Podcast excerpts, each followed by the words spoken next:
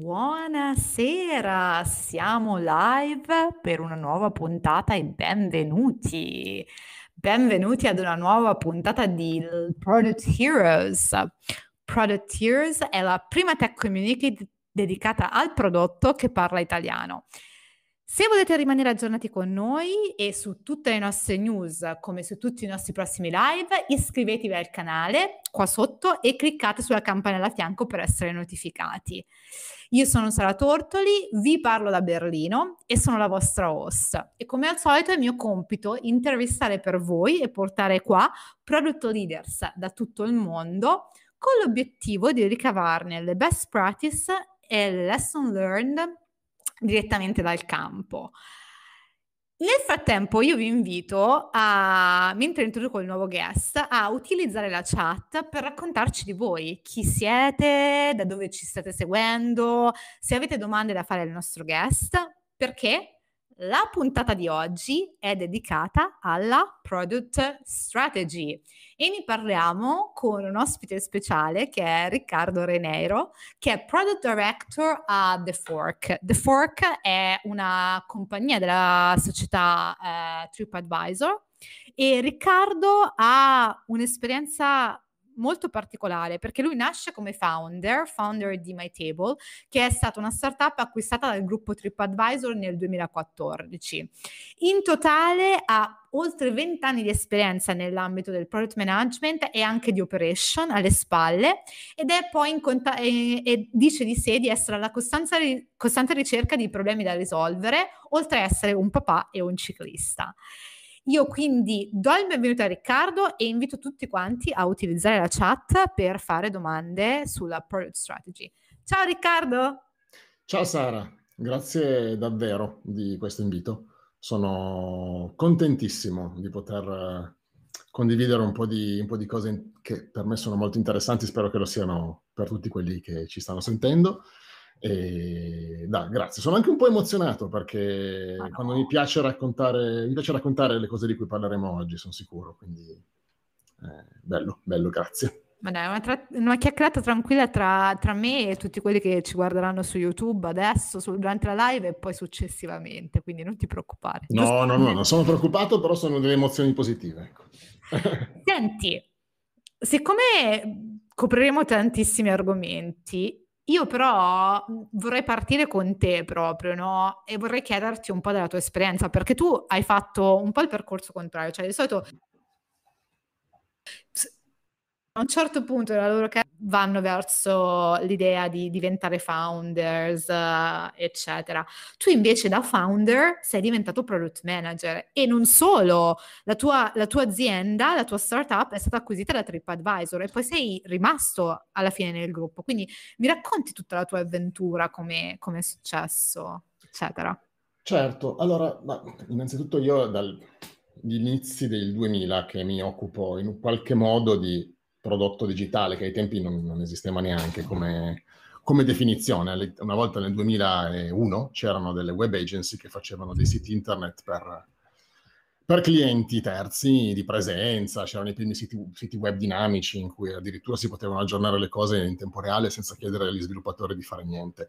E lì mi sono, ho iniziato a lavorare a ad avvicinarmi a questo mondo, diciamo. Uh, l'ho fatto per, per, sempre da quel momento in poi. Uh, a un certo punto nella mia vita ho avuto la fortuna mh, di essere coinvolto in un progetto che era il un'idea più che un progetto che era quella di eh, far funzionare la prenotazione nei ristoranti in Italia come già funzionava in, uh, in, altri paesi del mondo, negli Stati Uniti, con OpenTable per esempio, e quindi online, con una prenotazione online, mettendo i ristoranti nelle condizioni di ricevere poi le prenotazioni, vederle, gestirle, fare offerte e quant'altro.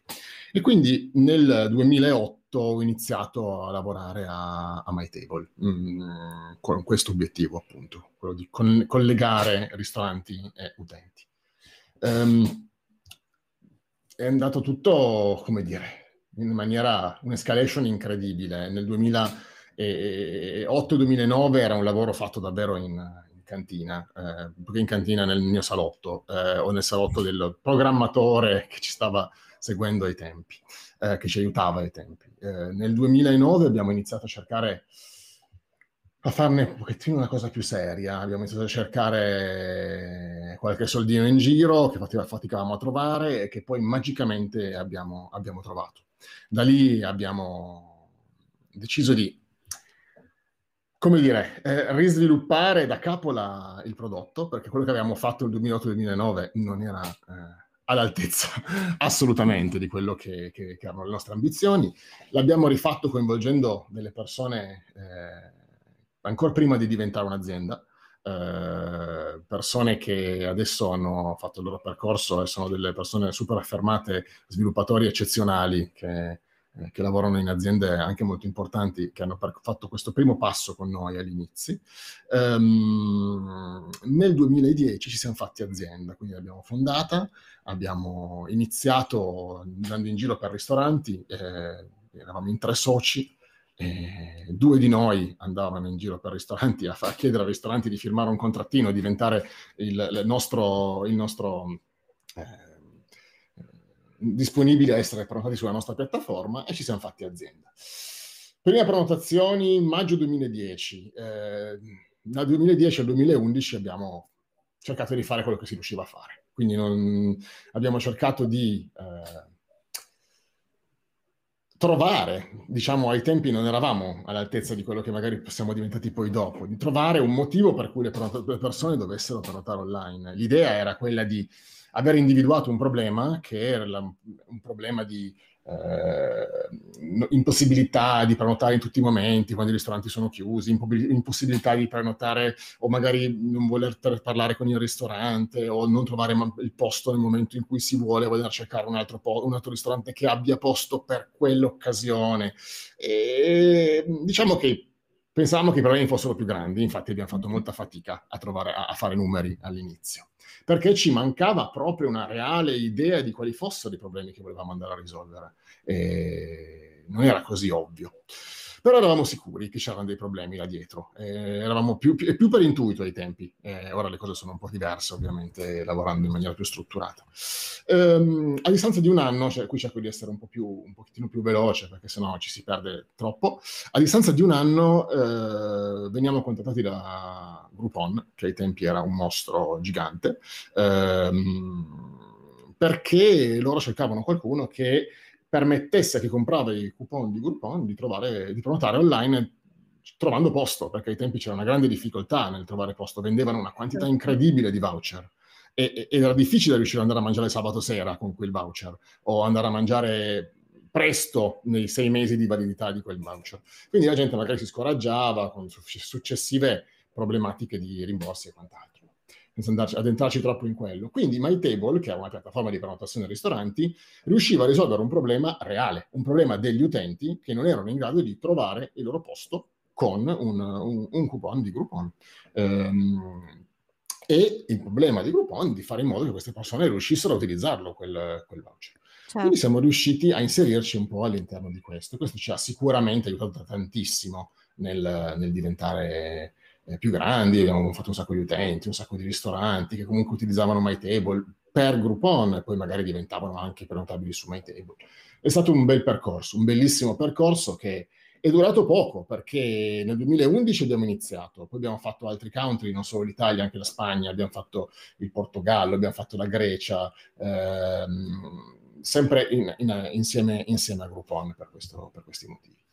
Nel 2013 eh, siamo stati contattati anche da TripAdvisor che ha deciso di utilizzare MyTable come piattaforma di prenotazione da TripAdvisor.it, eh, quindi ogni, ogni, pagina di, di, ogni ristorante aveva un suo link che permetteva a, a, chi navigava quella pagina di prenotare in quel ristorante. E, mm, e nulla. Alla, e, e, poi agli utenti di MyTable di al termine di una prenotazione scrivere una review di, su TripAdvisor e quindi abbiamo portato anche un sacco di review TripAdvisor e quant'altro. Ed eravamo dei grandi, avevamo degli ottimi numeri. Eh, siamo stati fortunati perché siamo arrivati nel periodo giusto eh, in tutto questo e eh, nel 2014 TripAdvisor ci, ha deciso di acquisirci. Eh, ci ha acquisito, ehm, è stata fatta una, una, serie di acquisizioni in quel periodo, tra cui quella di La Fouchette, che, da cui nasce poi The Fork, qualche mese prima, la nostra, eravamo molto più piccoli di quello che era la Fouchette in, in Francia e in Spagna, con il nome Tenedor, e, e, niente, siamo diventati una cosa sola. Quindi in Europa è venuto fuori questo marchio De Fork gigante.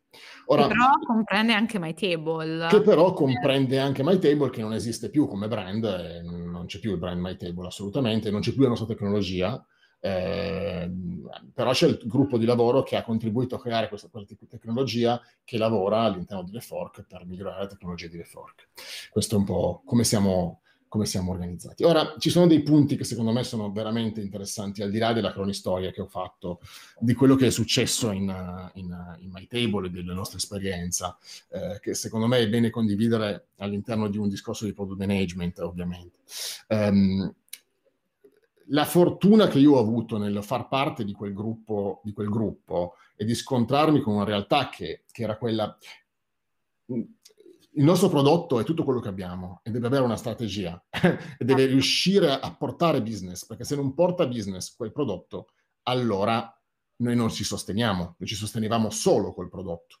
Eh, ovviamente poi c'erano degli, degli, asset da avere, il numero di ristoranti, il numero di utenti, eh, quanto quella gente tornasse su MyTable per prenotare.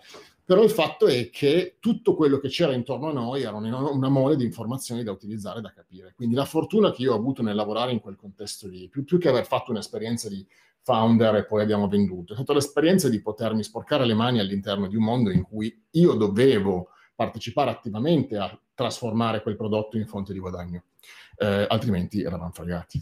Quindi, come è inciso, scusami se ti interrompo, figurati. come è inciso questa, mm, eh, questa abilità, ah, non abilità, necessità di rimboccarsi le maniche successivamente nella tua carriera da product manager? Ma mh, mm, tantissimo, eh, tantissimo, perché ai tempi io dovevo fare, all'inizio io facevo il supporto agli utenti, per esempio, un esempio mi ritrovavo lunedì mattina eh, con le email della domenica e del sabato, alle quali no, cercavo di non rispondere la domenica e il sabato per non morire, eh, però lunedì mattina mi trovavo con so, 200 email, eh, alla, l'email supporto mytable.it e entrare in contatto con i clienti, con gli utenti reali, capire i loro problemi e, e quindi saperli individuare, categorizzare, prioritizzare, comprendere davvero, mi ha portato ad avere una sensibilità particolare, almeno credo che per me sia particolare, verso la, partire da prima capire i problemi e poi passare all'immaginare eventuali soluzioni che si possono avere per risolvere, mettere in piedi per risolvere quei problemi. Ma se uno non ha chiari i problemi, è secondo me inutile totalmente, anzi spesso fuorviante, mettersi a lavorare a una soluzione. E spesso, purtroppo, ci si dimentica che il nostro lavoro da product managers è quello di, prima di tutto, capire i problemi e poi capire cosa i nostri bisogni, cioè, i nostri capire i problemi significa capire cosa hanno bisogno i nostri customers e trasformare quel bisogno quanto più possibile in una, uh, una risoluzione di un problema di business. Spesso il, il business arriva risolvendo i problemi dei clienti, anzi quasi sempre, perché è inutile fare qualcosa che non risolve un problema certo. non porterà mai un, un, un'entrata economica che poi alla fine è quella che conta, perché è vero customer centricity, tutto quello che vogliamo, ma se la customer centricity non porta business, saremo solo simpatici, ma non saremo un'azienda di successo. Uh, quindi questo è importante dal mio punto di vista. Quindi quello che ho imparato è quanto è importante riuscire a trovare le informazioni che servono sul campo, cioè scontrandosi con la realtà, con la realtà a basso livello, non quella ah, facciamo product strategy. Prima di arrivare a fare product strategy, bisogna capire che cosa vogliamo risolvere e cosa vogliamo ottenere. Se noi non capiamo quello, noi possiamo metterci lì, scrivere tutti i business plan del pianeta o metterci a immaginare degli scenari futuri visionari, ma che quegli scenari futuri, se non risolvono dei problemi reali, non, non avverranno mai e quindi perdiamo tempo. Questa secondo me è la definizione di product strategy, cioè Co- come, come, la definisci tu la product strategy? Perché secondo me c'è un po' l'erronea, um, l'erronea percezione che una product strategy sia uguale a un business case o a un business plan o sia in qualche modo legata a, soltanto a questi elementi, no? Cioè qual è la, la tua definizione? La mia definizione di product strategy è un mix fra il, la capacità di capire e, e, contribuire da un punto di vista di prodotto alla creazione di tutto ciò che serve per portare business soddisfacendo es- le esigenze del cliente, dei nostri, dei nostri, dei nostri dei clienti intesi come customers uh, che usano il nostro prodotto. Quindi un, c'è una parte di, in inglese strategic impact, quindi capire eh, la business strategy, quindi parte da una business strategy e deve riuscire ad allineare il prodotto a quella business strategy in, mo- in, modo da avere degli outcome di business che sono quelli che il business sta ricercando. Questo è un, un punto fondamentale. Um, non ti vedo più, però... Eh, lo so, ti sento, ti sento, ci sono, soltanto che non so, c'è un problema un attimo con la telecamera, ragazzi, sto cercando di di capire come mai, però vai, vai avanti e perdonami. Nessun problema. Eh, ovviamente poi, una volta compresi le esigenze di business, si spera, si, si, si spera di poter mettere giù una, una, visione di prodotto alla quale dovrebbe far seguito una roadmap, cui, che è un argomento delicato, perché sai, ehm, spesso una roadmap precisa fa, va in contrasto con quello che è un po' un, un punto fermo del, del, nostro lavoro, più a livello di execution, che è quello di avere un'iterazione sulle cose che faremo. Se tu hai una roadmap ben definita ben precisa, eh, che ti deve, che setta i paletti, forse quei paletti ti limitano nell'avere iterazioni e quindi limiti le iterazioni affinché tu possa stare nella roadmap, il che è un, è secondo me un, un, po' un problema. E per me è più importante della roadmap, per esempio, è più importante avere una visione di prodotto, che è dove vogliamo andare. Cioè che cosa fa questo prodotto, dove, perché è lì, eh, e, e, e, cosa facciamo adesso, possibilmente più a lungo, anche a lungo termine, dove vogliamo andare. Sai, magari inizia a fare una cosa adesso ne setti le basi, non, parlo, non, sto parlando di MVP o queste cose, sto proprio parlando di eh, settare le basi anche numeriche di un prodotto, eh, quindi riuscire ad avere dei numeri tali per cui poi quel prodotto possa andare là dove pensi di poter più, avere più effetto di business, che magari è arrivata a tre anni, ma se tu non setti le basi e non hai una visione di dove vuoi arrivare, magari il primo anno pensi di aver fallito perché magari hai fatto numeri ma non hai fatto mm, soldi, il che è fondamentale. Eh, questo è è quello che, quello che, credo sia la mia visione di product strategy. Ecco. È un po' confusionaria, mi rendo conto, io non, non, non riesco a essere molto tro, troppo, come dire, schematico da questo punto di vista. No, eh, comunque le cose sono sempre in evoluzione, quindi eh, la vedo così. Guarda, perfetto. Scu- scusami, è sempre la mia impossibilità di rimettere la telecamera a meno che non rientro e riesco dalla, dalla conversazione. Però in, nel frattempo io vedo le domande che stanno cominciando ad arrivare in chat e io do sempre la, la preferenza uh, alle domande che troviamo in chat e ci chiedono, Nicola ci chiede, ciao Riccardo, hai detto secondo me una frase importantissima, trovare problemi reali e trovare soluzioni tramite product strategy e quindi valore di business. Come trovi questi problemi? Allora, io Ehm, vi posso raccontare come più o meno troviamo questi problemi noi in, in azienda, in The Fork. Allora, eh, innanzitutto noi partiamo da una base che è un po' il framework di partenza, no? Il framework del, che usiamo sono gli OKR, l'OKR, eh, andare, se vuoi posso andare leggermente nel dettaglio di questo, ma secondo me il valore è più che altro mh, mm, un po' più ad alto livello, cioè praticamente l'azienda setta dei, degli obiettivi annuali di business che vogliamo raggiungere all'interno di questi obiettivi setta dei key results, che sono quelle, mm, chiamiamole metriche, non è, non è, corretto ma non importa, comunque delle, dei, dei, target che noi se raggiungiamo vuol dire che abbiamo raggiunto l'obiettivo di business. Questo è detto malissimo che cos'è un OKR. Um, quello, questo ci dà un po' il, come dire, le, le, le, le coordinate all'interno del quale muoverci. Quindi il business ci dice, il business, l'azienda, non solo il business, l'azienda ci dice, noi vogliamo raggiungere questo. Um, noi all'interno del prodotto, insieme ai nostri eh, le persone che lavorano con noi da altri dipartimenti, specialmente quello che si occupa di sales e di marketing, eh, definiamo quelle che sono, secondo noi, le iniziative ad alto livello che possono, potrebbero andare ad impattare la risoluzione di quei problemi di business e quindi far raggiungere gli obiettivi di business all'azienda. Per fare questo cerchiamo di definire quali sono i problemi dai quali partiamo che non ci stanno permettendo di raggiungere quegli obiettivi di business ancora. E lo facciamo come? Cerchiamo di partire dal customer, questo lo cerchiamo di fare. Uso sempre il cerchiamo di, perché non, non voglio trasmettere la, non voglio dire una, una, falsità, non siamo così perfetti, perché nessuno è, magari certe aziende lo sono, ma noi non lo siamo è quello che cerchiamo di fare, però cerchiamo di esserlo, ecco, questo è importantissimo. Comunque, cerchiamo di stabilire quelli che sono... Mh, mm, eh, di andare a capire quali sono i problemi che non, non, ci permettono di farlo e partiamo dal customer. Quindi abbiamo, adottiamo un approccio eh, qualitativo con difficoltà per questioni di, di tempi e quantitativo all'attività di discovery, che è quindi l'attività che noi mettiamo in campo per riuscire ad andare a capire cosa c'è là fuori?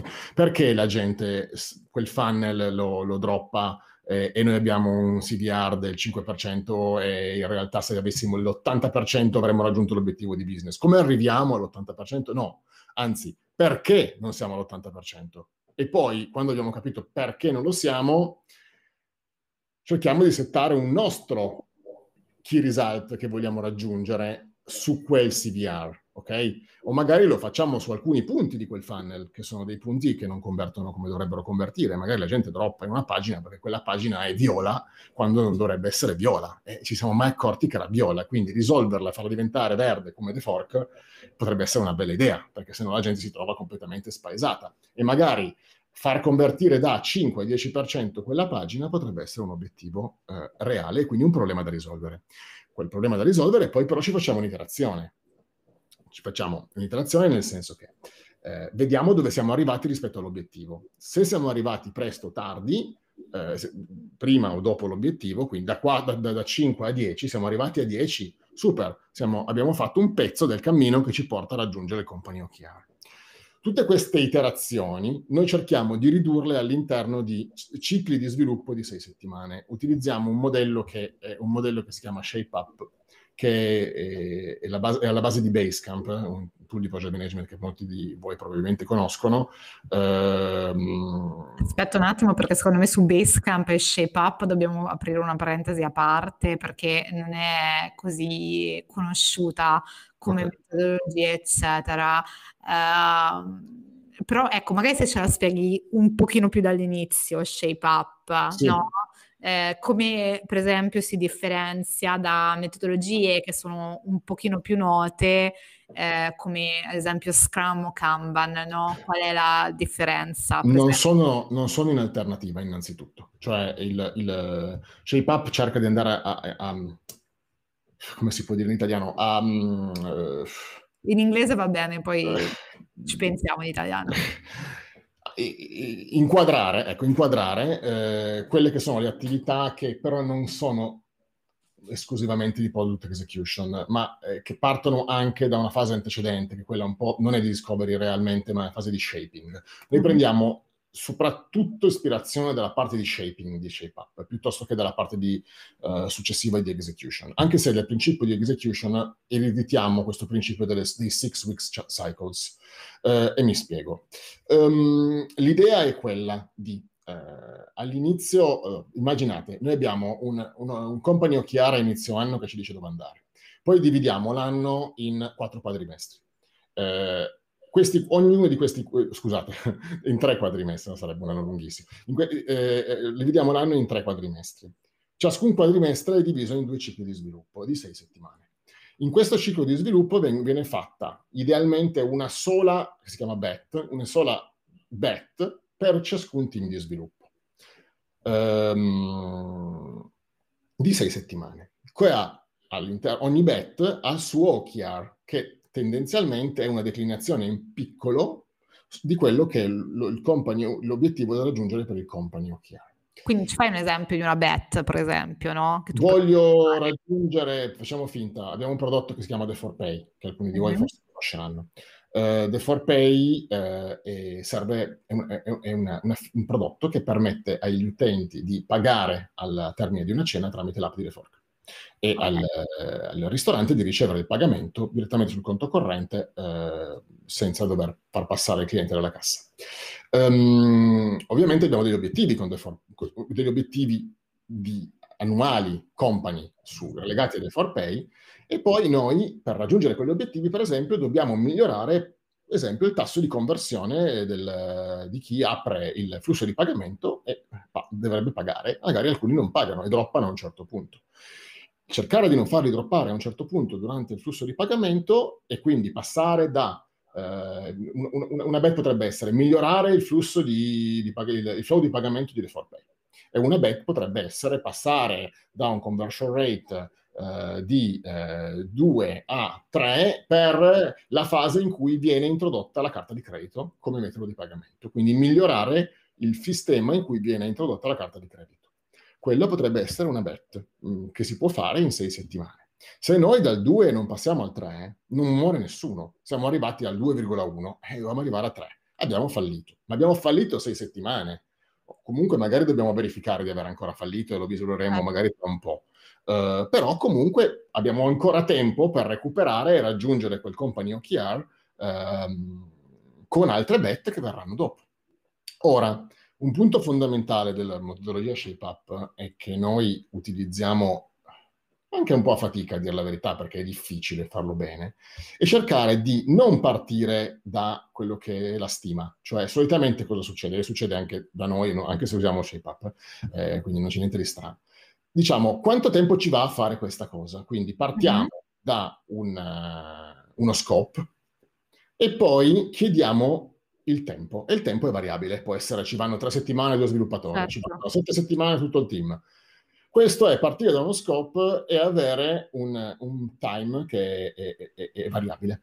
Eh, invece se parti dice l'opposto, dice parti da un appetite.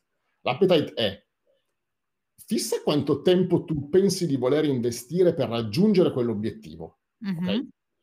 E poi però tieni vari- lo scopo variabile. Quindi se tu parti da eh, io, inve- io, per raggiungere dal 2 al 3% ci voglio investire al massimo un cycle, non due, uno. Certo. Perché quella roba impatta fino a un certo punto sul company OKR, però lo voglio fare, quindi però non voglio spenderci troppo. Quindi ci metto un cycle. In quel cycle cosa riesco a fare? Che tipo di attività riesco a fare per raggiungere, per cercare di raggiungere quel 2, da, passare dal 2 al 3%?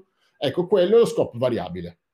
Mm-hmm. Eh, l'appetite è la mia voglia di spendere del tempo eh, per raggiungere quell'obiettivo.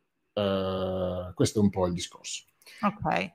E questo funziona solo se i, ehm, il team di sviluppo è molto, ma molto coinvolto e molto indipendente.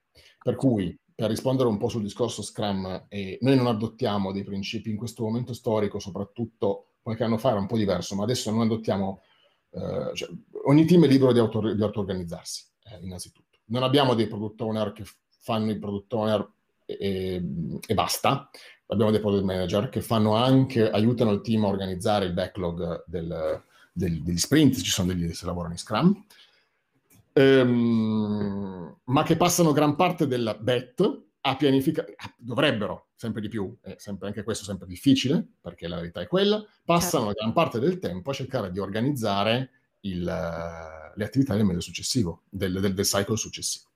Eh, quindi cercando sempre di andare ad individuare quali sono i problemi, perché come sempre l'obiettivo è che la strategia di, del prodotto sia in linea con gli obiettivi di business e quindi definiamo quali altre bet per i successivi cycle potremmo andare ad, a, a, proporre eh, al business, ci accordiamo e facciamo questo o quest'altro con un appetite tendenzialmente già definito.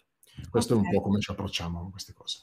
Senti, e in tutto questo, no, tu come, quando devi fare una product strategy, no, come la approcci? Per esempio, Partia- prendiamo un'app ca- cioè casuale, così, che non, che non, di cui non abbiamo mai parlato, che è la nostra travel app di viaggi, no? Eh, chi ci segue lo sa, noi a ogni puntata chiediamo a un guest di aiutarci a costruire la nostra fantomatica app di viaggi per single fatta per il nostro Francesco, ok? Eh, quindi poniamo che la nostra app eh, sia in fase di validazione, no? Quindi abbiamo già un MVP, eh, l'app è fuori, abbiamo i nostri primi utenti, diciamo che è in beta, ok? Quindi è un po' come Clubhouse, è aperta ma non troppo, ecco, ancora su invito. Figa. Eh, o vuole esserlo. Esatto, vuole, vuole essere cool la nostra app, vuole essere cool su invito. Allora, eh, tu da dove partiresti per fare una product strategy per una app in beta come la nostra? Okay. Io, parte, io, partirei da definire che cosa vogliamo ottenere a livello di business, prima mm-hmm. di tutto. Uh, se possibile, adesso è un'app, immagino che sia quasi una startup, quindi è difficile è dire, startup. ah, allora se vediamo gli occhiali. Cioè, abbiamo da, la, la prima preoccupazione è sopravvivere. Ricordati sempre che okay. i soldi, come in tutte le startup, sono sempre un problema, per cui la runway è quella che è e devi sopravvivere fino al prossimo round di, di investimenti perché i single sono anche un po' squattrini. Ok. Allora, quindi ti pago. Io partirei subito da definire, cioè cercare di capire cosa vogliamo ottenere davvero in termini di business, cioè fino a quando resist- cosa, cosa, ci serve per resistere fino al prossimo round e cosa dobbiamo portare per averlo quel round, perché altrimenti, anche se abbiamo resistito, nessuno ci dà una lira poi perché non abbiamo fatto niente. Ehm, quindi cosa, cosa ci serve? Eh, a livello di business, cosa vogliamo raggiungere e poi cercherei subito di definire delle metriche eh, che eh?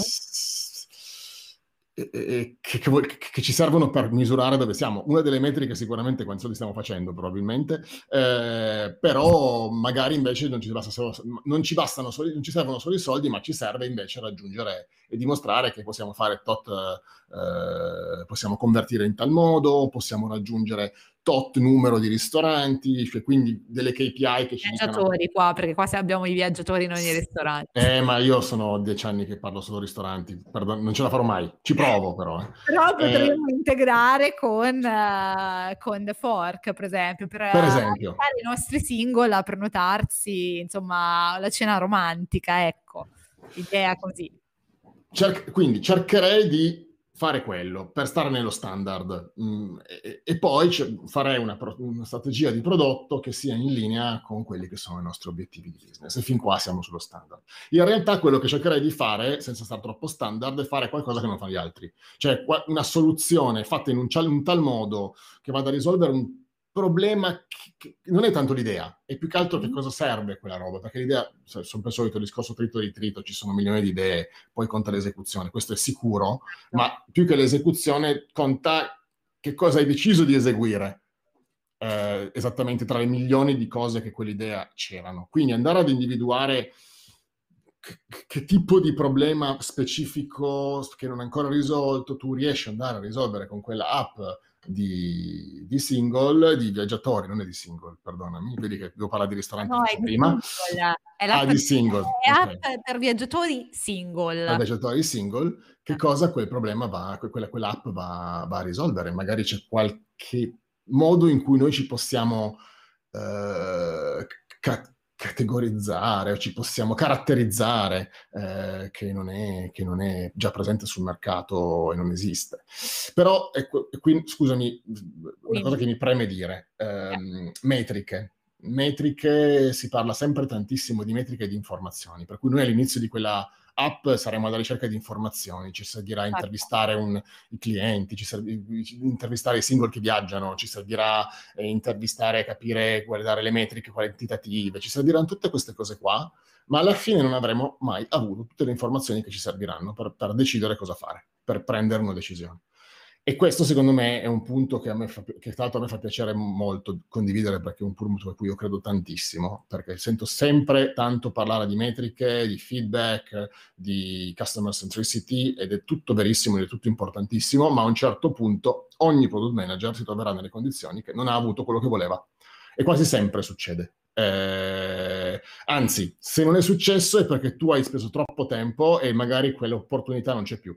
Quindi il rischio è quello di andare alla ricerca di troppe metriche e, o di troppi, troppe informazioni e poi non, non, riuscire a prendere quella decisione perché il tempo è passato. Lo devi fare renderla due mesi fa, ma tu hai speso quei due mesi nel cercare altre informazioni per essere più sicuro. Nella mia esperienza, eh, non lo dico, beh, non faccio riferimento a me, ma faccio riferimento alle persone che ho incontrato che fanno questo lavoro, eh, le persone, i migliori product manager che ho incontrato sono quei product manager che sanno a un certo punto prendere una decisione. E ovviamente a volte gli va bene, a volte gli va male, più sei esperto, più hai contesto, più ti può andare bene. Mm-hmm. Però non bisogna fossilizzarsi troppo nell'andare a prendere quelle informazioni. A volte un po' di intuito, un po' di buttarsi a prendere quella decisione può servire. So che non è molto eh, eh, ortodosso quello che sto dicendo, e, e, però non mi interessa tanto perché questa è la realtà che io ho vissuto, quindi che, che mi va di, di condividere di più. Eh, questo è. Tra l'altro c'era una persona nella, nella, chat che ci stava chiedendo della user research e il ruolo della user research. Mm-hmm. In particolare faceva riferimento alla situazione che narravi all'inizio della conversazione. Eh, però in generale, secondo te, qual è, qual è, questo ruolo e quanto tempo ci va impiegato quindi nella user research eh, allo scopo anche di prendere decisioni o di formulare una strategia? Questa è l'ultima domanda. Molto di più di quello che impieghiamo è molto più di quello che, eh, molto più di quello che impieghiamo fond- fondamentalmente. Ehm, per me è un argomento super mega interessante. Avere feedback qualitativi è, è proprio, proprio, importante perché sai, fin quando hai solo numeri puoi prendere delle idee, però non hai, non hai il parere diretto delle, delle, delle persone, non riesci a guidarle all'interno di un qualcosa che tu hai studiato appositamente. Credo che ci sia anche molta capacità tecniche che devono essere tenute in considerazione. Chi fa user research è, è, una professione, ci sono dei professionisti che la fanno e che la fanno anche molto bene. Eh, poi chiaramente ci si arrabatta e magari il product manager o l'UX designer fa eh, questo tipo di attività perché non si è strutturati per avere uno UX researcher, eh, però la UX researcher è, è, una professione a tutti gli effetti. Eh, noi come la facciamo? Noi al momento la verità è che la facciamo anche un po' eh, come riusciamo, perché ci stiamo attrezzando per essere più strutturati, eh, ci stiamo riuscendo. Eh, non vedo l'ora. Am- ho, fatto un paio di interview a due user research la settimana scorsa, e sono dei profili pazzescamente interessanti, con delle competenze, e secondo me hanno scelto un lavoro con un grande futuro, massima, veramente come ho detto a loro, massima stima e secondo me avranno un grande, una grande carriera, perché alla fine Fin qua, eh, siamo nel 2021, tantissimi prodotti hanno speso un sacco di tempo senza sapere esattamente che cosa dovevano andare a fare. Conoscere meglio i tuoi clienti, secondo me, ti aiuta a prendere delle decisioni sicuramente migliori. Eh, e la user research è lì per quello. Dovremmo utilizzarla molto di più, secondo me. Certo. Allora, siamo arrivati al termine della, di questa puntata. Eh, io invito tutti quelli che ci stanno ascoltando a trasferirsi con noi su Clubhouse perché la conversazione continua con Riccardo là sulla room eh, e ci raggiungerà anche eh, Silvana De Santis in diretta con noi. Continuiamo a parlare di product strategies ehm, e di come, di come, si formula e quali debbano essere le, le caratteristiche. Uh, io vi invito di nuovo a iscrivervi al canale e a cliccare la campanella. Ringrazio tantissimo Riccardo per essere stato con noi e per averci regalato tutte queste informazioni che ci hanno fatto pensare un sacco e ringrazio anche tutte le persone che ci hanno seguito e hanno partecipato in chat, ci hanno fatto delle domande e vi saluto rubando una frase di Marco dicendovi che dopo i tempi duri arrivano sempre i tempi eroici come quando ti si spegne la telecamera in diretta. Quindi grazie a tutti, ci vediamo ma- tra due martedì e a presto. Ciao. Grazie.